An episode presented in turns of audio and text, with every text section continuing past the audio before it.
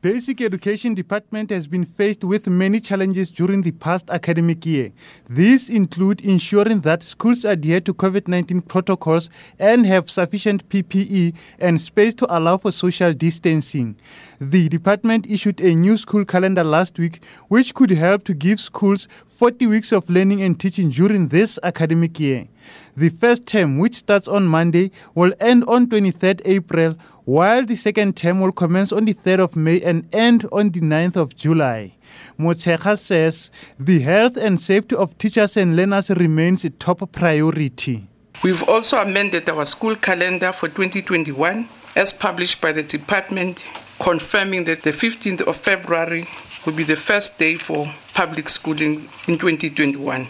And from the outset, we want to emphasize that the health and safety of our teachers, of our learners, and our staff remains our top priority. Basic Education Director General Matanzi Mamueli says schools have been given directives to follow when it comes to attendance and learning. We're also going to continue with 5 models of timetables that schools are advised to consider.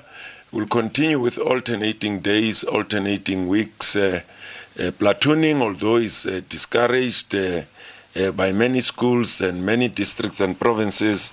It's one of the 5 models that are available. The department says the demand for space in schools, especially for grade 1 and grade 8 learners, remains a challenge.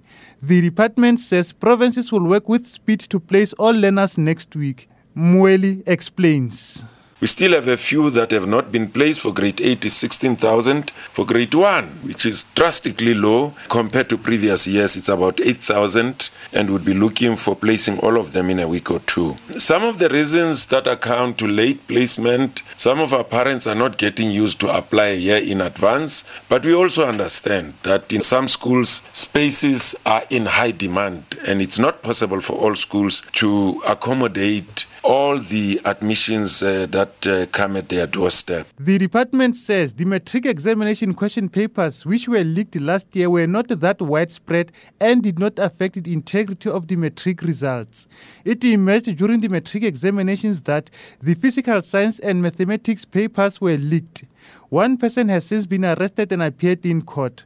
Chairperson of the National Examination Irregularities Committee, Luvuyo Bono, says investigations found that there was no collusion between parties. What appeared from the investigation was that the candidates had in fact shown that they had done the work individually and that there was no evidence of collusion, and that the leaks had really came out or spread through a WhatsApp message. And based on the evidence that had been collected through the investigation, a recommendation on the basis that the 2020 combined exams were not compromised, which we accepted and we are happy with. Quality Assurance Body Umalusi is expected to announce its approval of matric results on Monday. I'm Maluti Ubuseng in Pretoria. Now, for some reaction to this, we joined on the line by the Executive Director of the National Professional Teachers Organization of South Africa, NAPTOSA, Mr. Basil Manuel. A very good morning to you, sir, and welcome.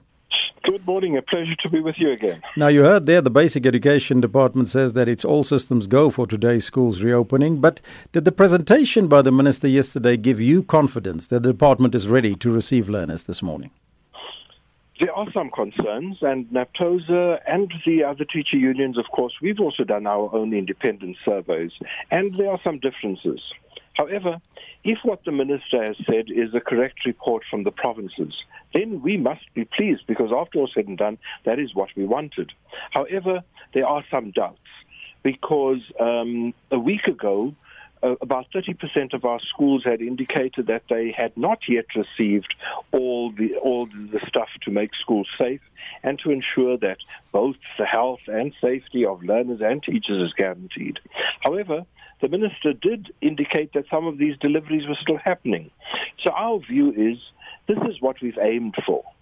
If, in fact, the minister has reported on things that were wrongly reported to her by the provinces, we will call them out, because today our people will be on the ground to check that all these things are indeed there, because that is what we want. Now, the Basic Education Minister did say that the health and the safety of the teachers and the learners are a top priority. Are there presently, though, any provinces or schools that you are particularly concerned about that they may not be ready for a reopening?